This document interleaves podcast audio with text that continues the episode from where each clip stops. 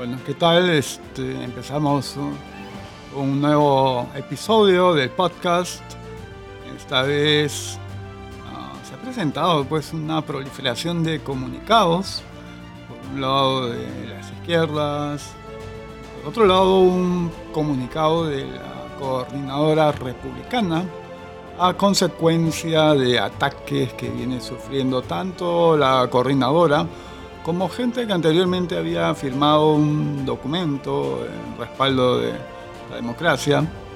A la izquierda se ha lanzado tanto trolls de los Troll Centers, pero también están allí los impresentables Rosa María, Álvarez Rodríguez, gente que está trabajando a, tiempo completo, lanzando toda clase de ataques. Este, ahora salen con la cantaleta de la difamación, que se eh, había escuchado o visto más bien un video de um, Juliana Oxenford, que en alguna medida también se ha subido pues a esta ola. Eh, eh, señalando que se usan maliciosamente videos este, editados, que se cambia el orden de las cosas para querer dar este, un cierto significado diferente al que realmente tiene y cosas por el estilo, ¿no? Cuando la gente de los medios es en primer lugar campeona en esto de manipular videos, editar y descontextualizar las cosas,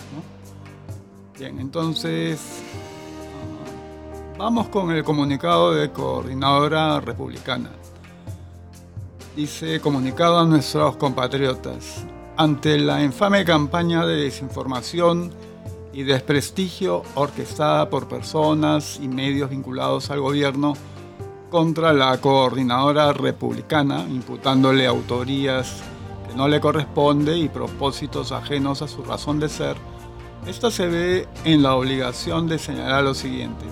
Primero, la coordinadora republicana es un espacio plural para defender la democracia constitucional y los principios republicanos, amenazados hoy por un proyecto totalitario en curso, que pone en peligro la economía social de mercado y las libertades. En ese sentido, esta está conformada por personas con diferentes credos políticos y distintivas visiones ideológicas que concurren más allá de ellas en la adhesión a los valores señalados y la preocupación que la ruptura del orden constitucional derive en una dictadura como la que azota a la hermana República de Venezuela. Segundo, por haber compartido unos videos que circulaban con antelación en las redes sociales, demostrable con facilidad, se nos acusa con vileza, temerariamente y sin pruebas. A. De haberlos elaborado con dinero ilícito y de lavado de activos, pura calumnia. B. Asimismo se miente y difama al colocar las fotografías de ciudadanos que han firmado pronunciamientos en pro de la tolerancia y la democracia en diferentes oportunidades, cuando muchos de ellos no son miembros de la coordinadora republicana y, finalmente se amenaza descaradamente a personas que vienen postulando a los concursos públicos, la Junta Nacional de Justicia, por ejemplo, violentando el derecho fundamental a libertad de pensamiento y opinión.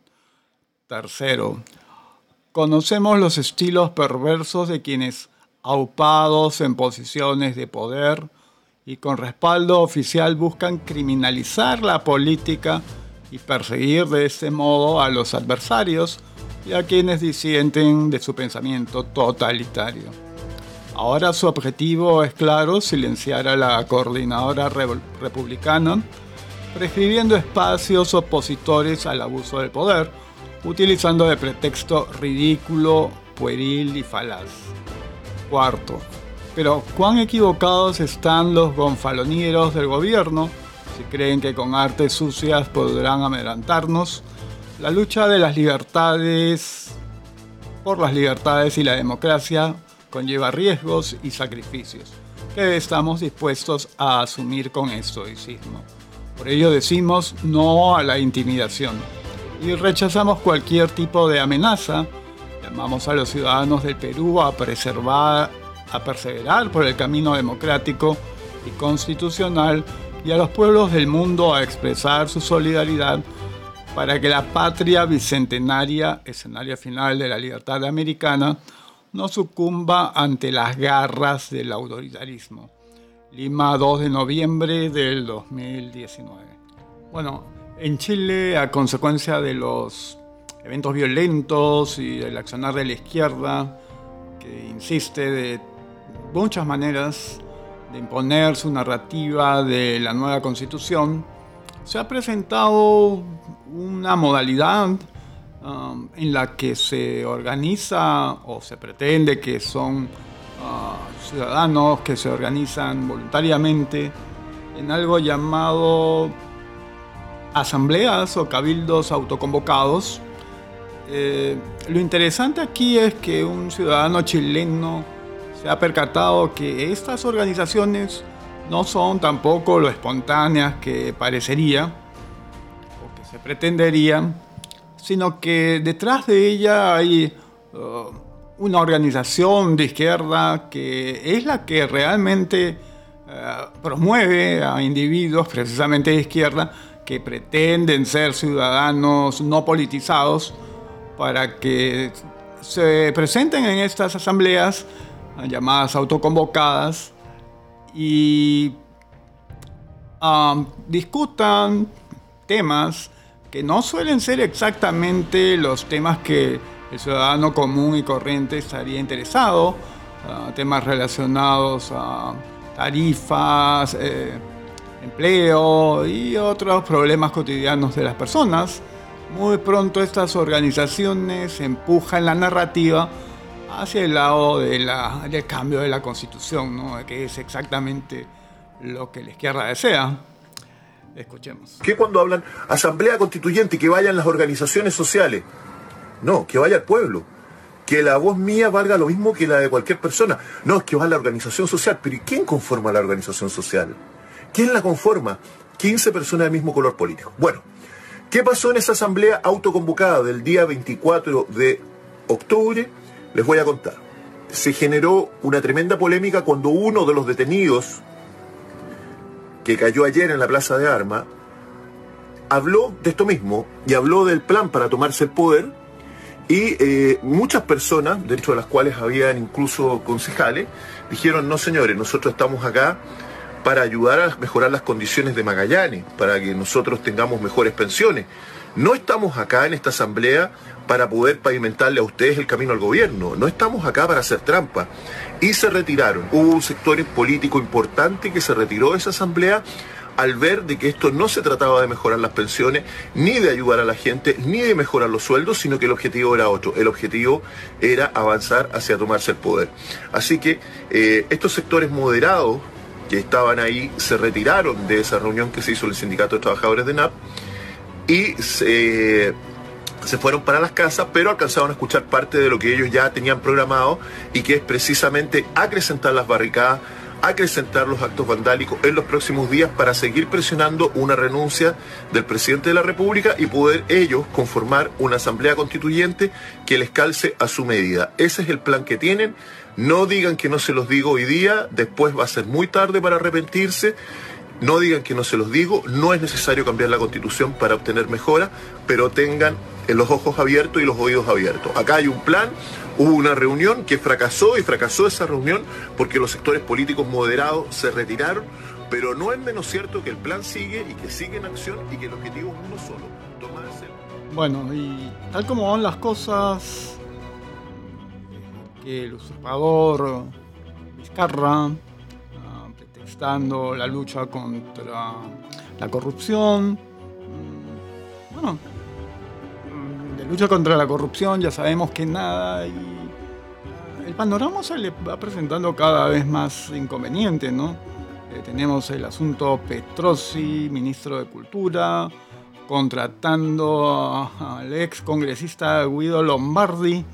Bueno, pues como se dice popularmente, hay que darle chamba a la gentita la SUNARP, que es un botín político, se está transformando en una suerte de agencia de empleo para los allegados, esposas, novias, amantes, lo que sea. Ah, sí hay algunas renuncias para tratar de tapar pues la situación, no, no quedar tan mal, pero definitivamente las personas que son las cabezas, los responsables de que esto haya ocurrido, siguen estando allí, entonces definitivamente no hay ningún interés en, la pretendida lucha anticorrupción.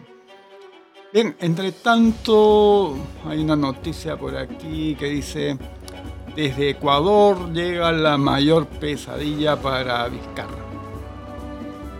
El reconocido periodista ecuatoriano Fernando Villavicencio dio pormenores de cómo se prepara la confesión del empresario representante de la empresa Casa, Jaime Sánchez Bernal, que en la condición de colaborador eficaz acusara al presidente de facto Martín Vizcarra. Desde meses atrás el programa Panorama en diversos informes había revelado que la empresa de capitales ecuatorianos Casa aportó la cuantiosa suma de 450 mil dólares a la campaña electoral de PPK y Martín Vizcarra en el año 2016, a cambio de que si llegaran al poder obtendrían jugosos contratos con el Estado peruano. HIH, empresa transnacional ecuatoriana que operaba de la misma forma que la corrupta brasileña Odebrecht y que tenía como subsidiaria a casa en nuestro país, entró entre los gobiernos de Martín Vizcarra y PPK, habría ganado cuantiosos contratos por, una, por un valor de 1.415 millones de soles en contratos de obras públicas. La confesión del colaborador eficaz y que ya ha sido aceptada por el Ministerio Público sostiene que por parte de la empresa Casa, en su calidad de empresa adjunta al Club de la Construcción, grupo que ganaba diestra y siniestra contratos millonarios irregularmente, en un sistema en que todas ellas se beneficiaban con contratos y licitaciones.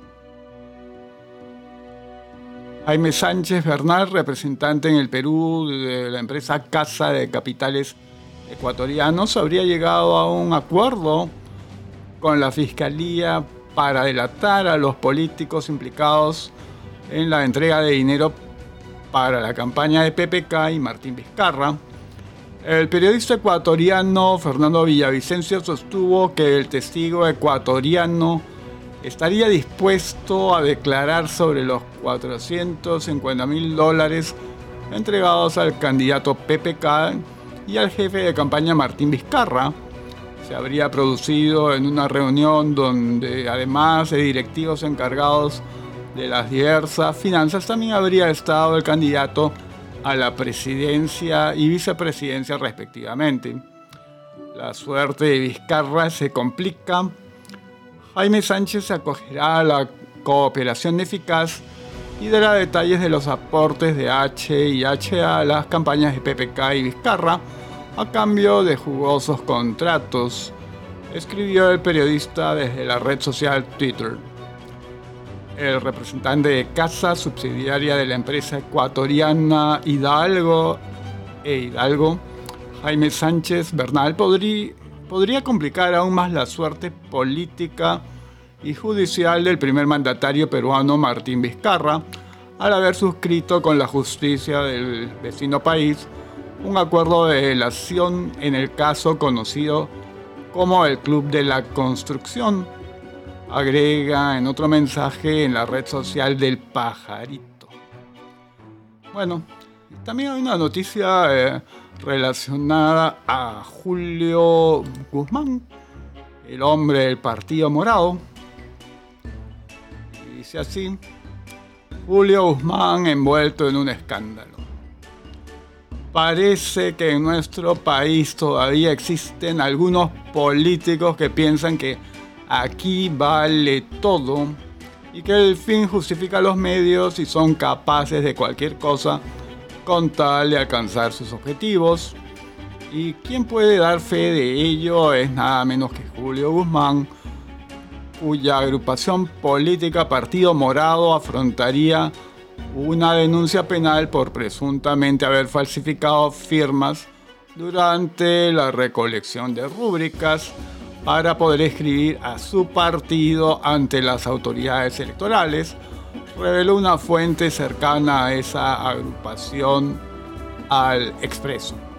Según una investigación que llevó a cabo la gente de El Expreso, que pudo contactarse con fuentes directas del Partido Morado, se informó que 10 integrantes de este partido fueron citados por la Fiscalía para que brinden sus declaraciones.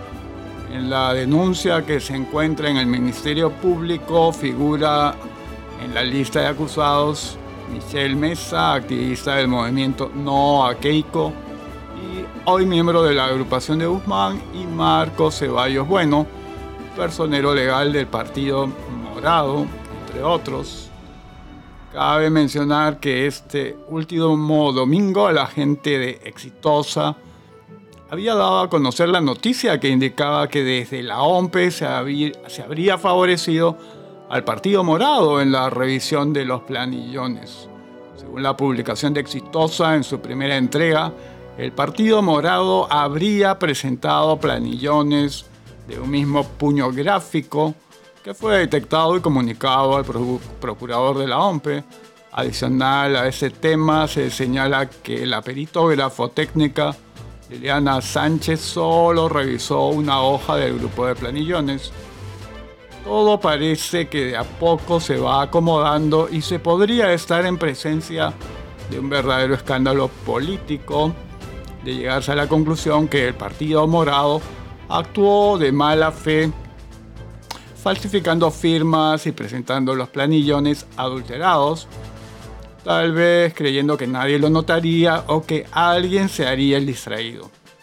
Ahora todo eso en mano de la justicia, que es la encargada de investigar a todos los denunciados del Partido Morado.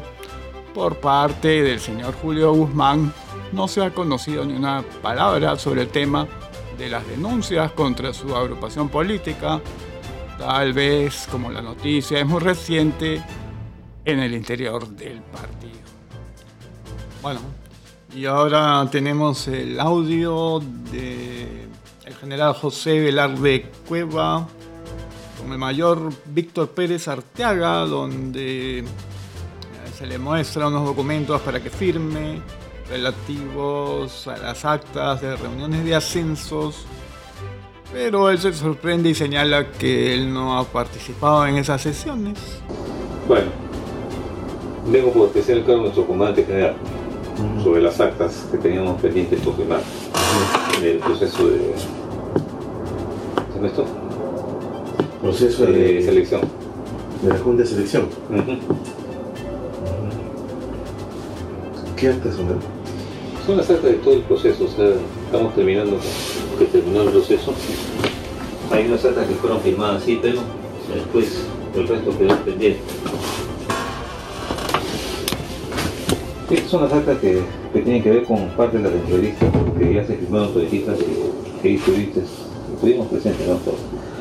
Pero hay una serie de actas que tienen que ver, a ver, iniciamos con eh, esa vez que se hizo ver de que habían reclamos eh, de algunos oficiales eh, coroneles que hacían ver que no tenían la condecoración, entonces se, inclusive querían que den entrevista con todo eso. Entonces todo eso se solucionó como El único, el único este, procedimiento también que yo he participado es en esto. Y está firmado. Esto tiene que ver con los reclamos. Con los reclamos, antes, antes del momento del inicio de la Junta. Esta acta yo no he participado, entonces, mira, ¿qué más? Estas son dos cosas que tienen que ver con el acta de la propuesta y el acta de exclusión de todos los las actas de evaluación, y esas cosas. Este acta de propuesta y conteo de votos. Acta de evaluación y desempeño en las unidades administrativas.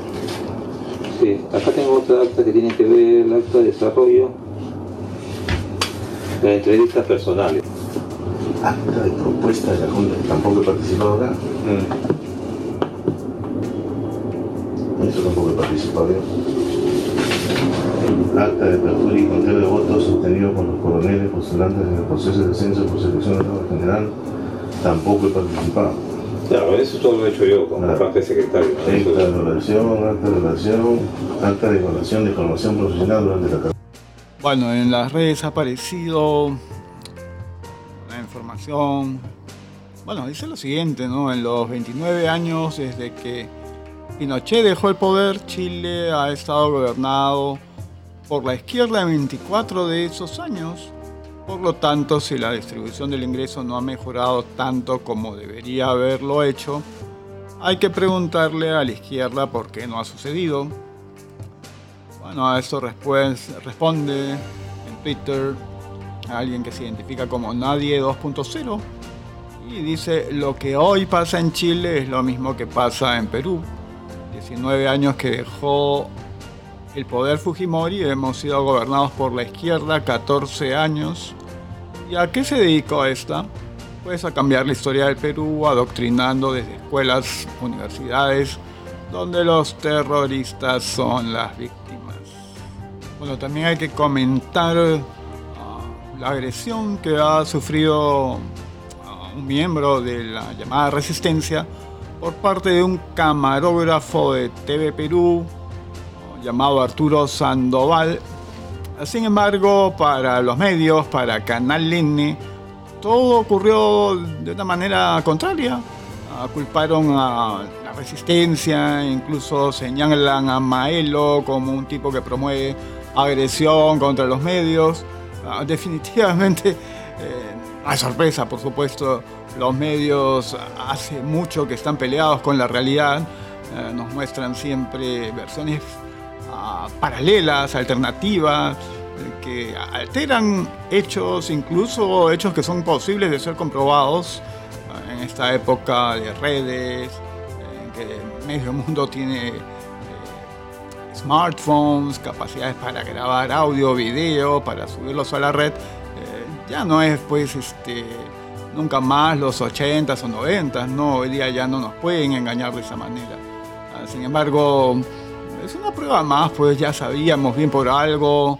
A estos organismos los llaman prostimedios y a sus trabajadores eh, mermeleros. Bueno, y esta es también información que aparece en redes, en Twitter, y es relacionada con la violencia que ha estado ocurriendo y aún continúa ocurriendo en Chile. A ver, fíjense. Ayer tratando de llegar a mi casa sin querer, quedé en medio de una pelotera en Libertad con 7 Norte como algo entiendo de organización militar, me dediqué a observar el actuar espontáneo de la turba. En la vanguardia, grupos de siete individuos, comandados por un líder que dirige el actuar del grupo, hacen los primeros destrozos. En el medio de la formación, nuevamente grupos de siete, pero con cara de menores de edad, incendian y abren boquetes en ventanales. Son apoyados por dos motos que les entregan bombas incendiarias y finalmente grupos de mujeres que reparten agua y acopian piedras. Todo esto apoyado por una camioneta Ford Raptor gris metálica con unos 10 individuos enmascarados que reparten mochilas. Finalmente una partida de primeros auxilios que marcha a la retaguardia. Espontaneidad no. Luego de mirar por más de una hora el modelo se repetía y sin poder asegurarlo, el tipo de la foto me resulta señalarlo como el líder general. Siempre sentado en una esquina, se encontraba protegido por unos 10 matones hablando permanentemente por celular. ¿Ya ven? Todavía hay ingenuos que creen en la espontaneidad y en los reclamos justos y toda esa cantaleta. Bueno, y aquí tenemos un tweet en que al carepalo Daniel Salaverry lo agarran de punto. Salaverry escribe, juraron lealtad y estar juntos hasta el infierno. Me atacaron por ser firme con mis principios y no permitir blindajes y obstrucciones. Ahora demuestran que su lealtad era a sus bolsillos y a su inmunidad. Depende de nosotros dejarlos fuera. Piensa antes de votar. Bueno, pero a una chica que se identifica como Arroba Tafito le responde, firme con mis principios y pone una carita riéndose, pero tapándose la boca con la mano. Dice, pero hay que ver que eres bien caradura. Todos fuimos testigos de tu accionar en el Congreso, tus pachotadas y falta de respeto, y ni qué decir de tu traición a Fuerza Popular, firme pero a tus conveniencias. Ojalá nadie vote por ti. Bueno. Aquí continuamos con otros cara de palo. A ver, este, hay un comunicado pues del Partido Comunista del Perú, Patria Roja, circular interna.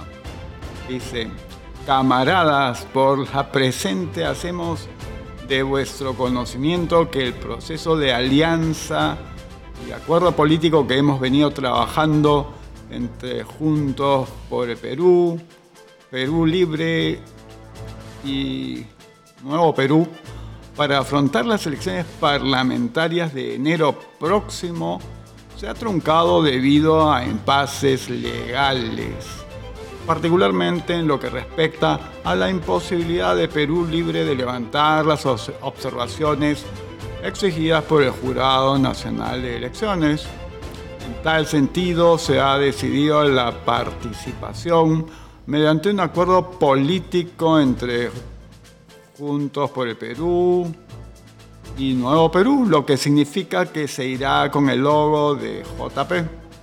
Las disposiciones y reajustes que debemos realizar en esta nueva situación serán definidas a la brevedad posible por la Dirección Nacional aspecto que se comunicará oportunamente.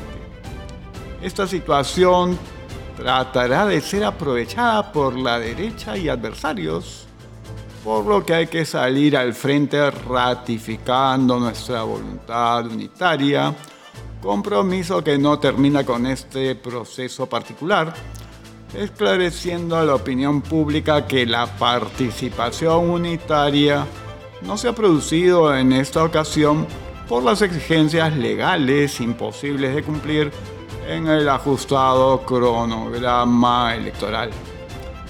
Una vez más los carepalos recurriendo al victimismo y culpando a la derecha y adversarios. Y continuamos con otra pues de otros cara de palo, ¿no? Aquí está juntos y juntas por un país soberano, justo e igualitario. hay un logo de JP y de Nuevo Perú. Dice, nos reafirmamos en un acuerdo político, social y ciudadano al 2020.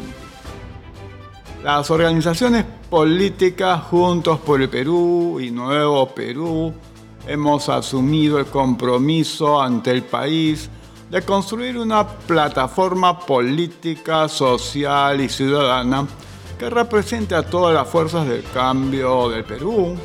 Por ello decidimos establecer una alianza electoral para las elecciones parlamentarias 2020 con los registros legales de Juntos por el Perú y Perú Libre. Sin embargo, la convocatoria intempestiva y los ajustados plazos legales para realizar los trámites administrativos no nos permiten concretar el registro legal de la alianza ante el ROP del Jurado Nacional de Elecciones en los tiempos establecidos.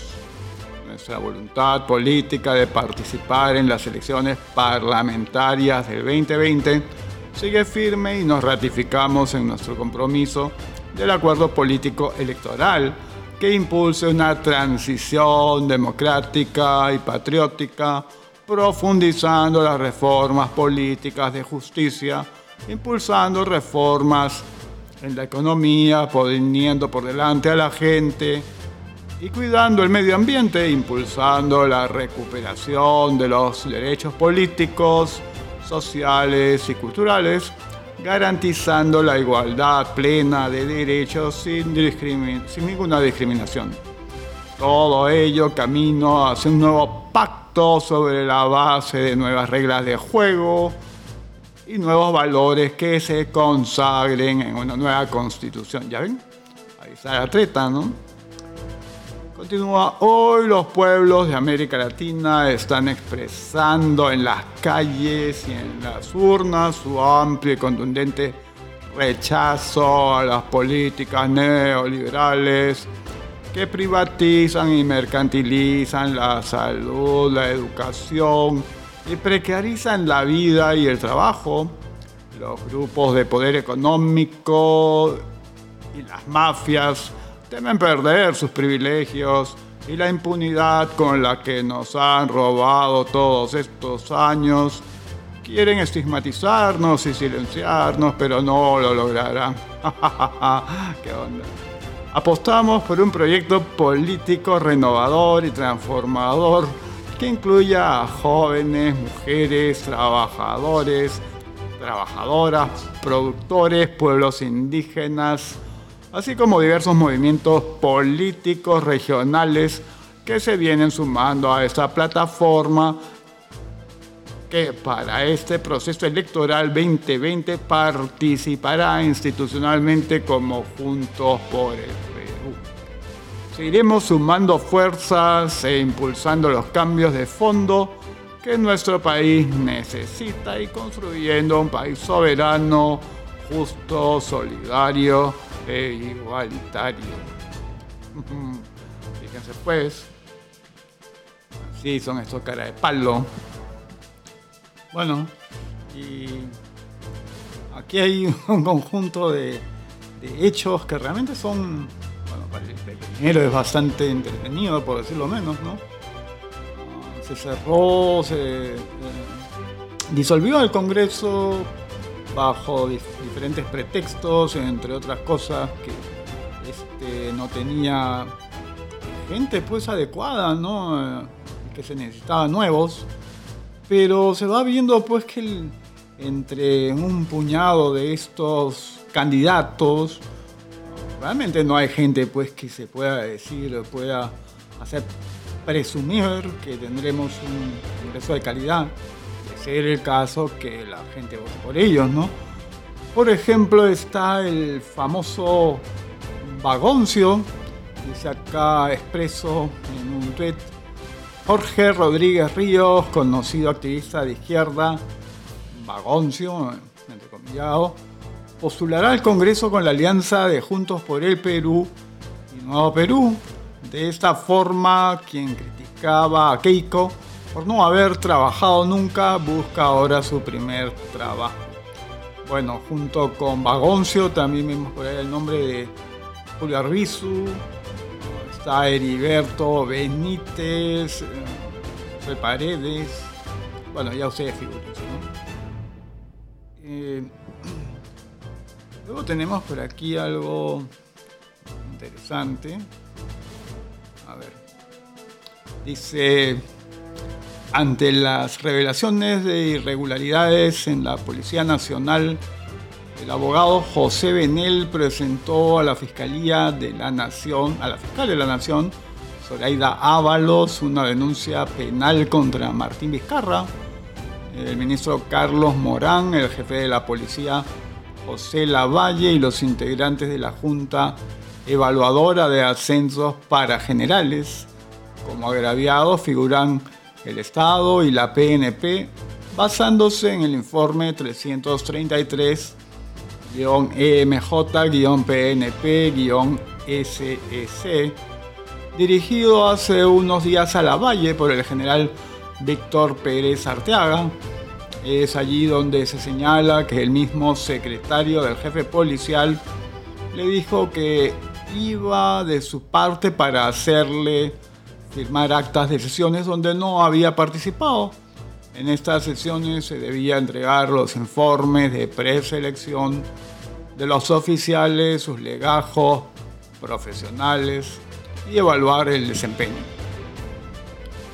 Sí, pues, ¿no? Ya les había mostrado, a lo mejor este, puesto un audio en el que conversaban por allí el general José Velarde Cueva y el jefe de Estado Mayor Víctor Pérez Arteaga. Precisamente allí se hacía evidente eso que señalan en que le comentaba, "Eh, pero yo no estuve en esa sesión.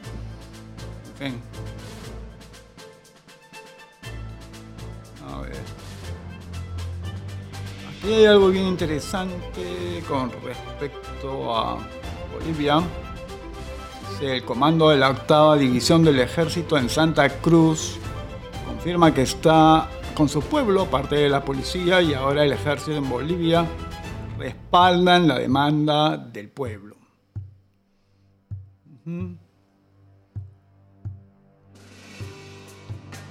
Ah, bueno, aquí hay un documentito del movimiento Movadef. Dice Movimiento por la Amnistía y Derechos Fundamentales. Bajo la explotación, abajo la explotación capitalista de Max Ayora y el plan en la empresa agroindustrial Pucalá. Hermanos trabajadores y pueblo de Pátapo y Pucalá, reivindiquemos la lucha de clase por la defensa de nuestro pueblo oprimido y no permitamos el retorno del clan de Max Ayora, Olivio Huancaruna y Ernesto Flores a la empresa agroindustrial Pucala. Bueno, pues ahí están, ¿no? Después no se quejen, el Modadef es un movimiento nada más que mascarada de, terrorismo, así van las cosas.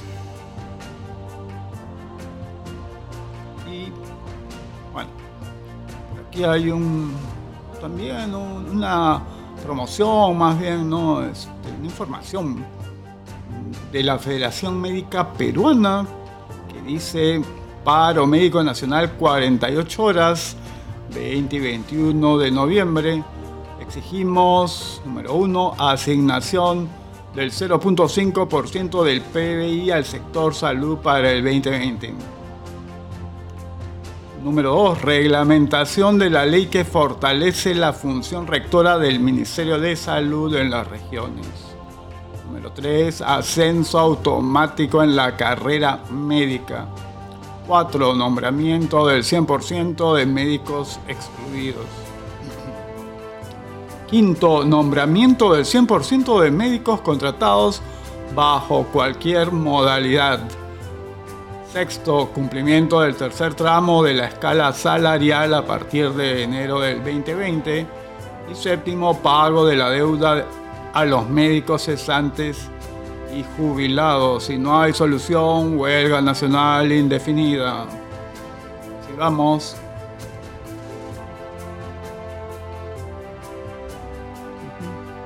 Y también se ha dado, o más bien continúa el asunto eh, entre el periodista José Rocha, aunque también por ahí está el periodista Manuel Rosas, ambos de Exitosa, principalmente a José Rocha, a quien el ministro del Interior Morán ha amenazado, precisamente porque estos periodistas bueno, están resultando molestos para Morán, bueno, porque investigado seriamente este asunto pues, de los ascensos que Expreso llama los ascensos truchos. Bueno, este es solamente el comienzo, ¿no? Este gobierno ya ha mostrado bastante perfil autoritario, más bien totalitario. Así que es esperar que en la medida en que aparezcan más críticos, también eh, las actitudes sean, ¿no? Las que observamos es algo muy natural en la gente izquierda, ¿no? Este, ellos no toleran algo que sea distinto a su línea de pensamiento. Curiosamente, en esa emisora exitosa, tanto José Rocha y Manuel Rosas frecuentemente tienen eh, intercambios de palabras y de puntos de vista de manera un tanto acalorada con Nicolás Lucar, que es un sujeto que se la juega de mil maneras, se la juega del todo por nada, aunque yo no creo que sea por nada, en la defensa pues del vizcarrismo.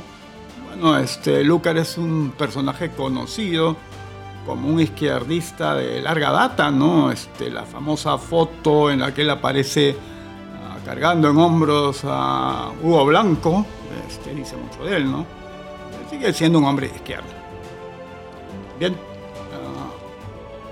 eso es lo último que, que tenía. Este, entonces, uh, es el punto final para este podcast y estaremos regresando.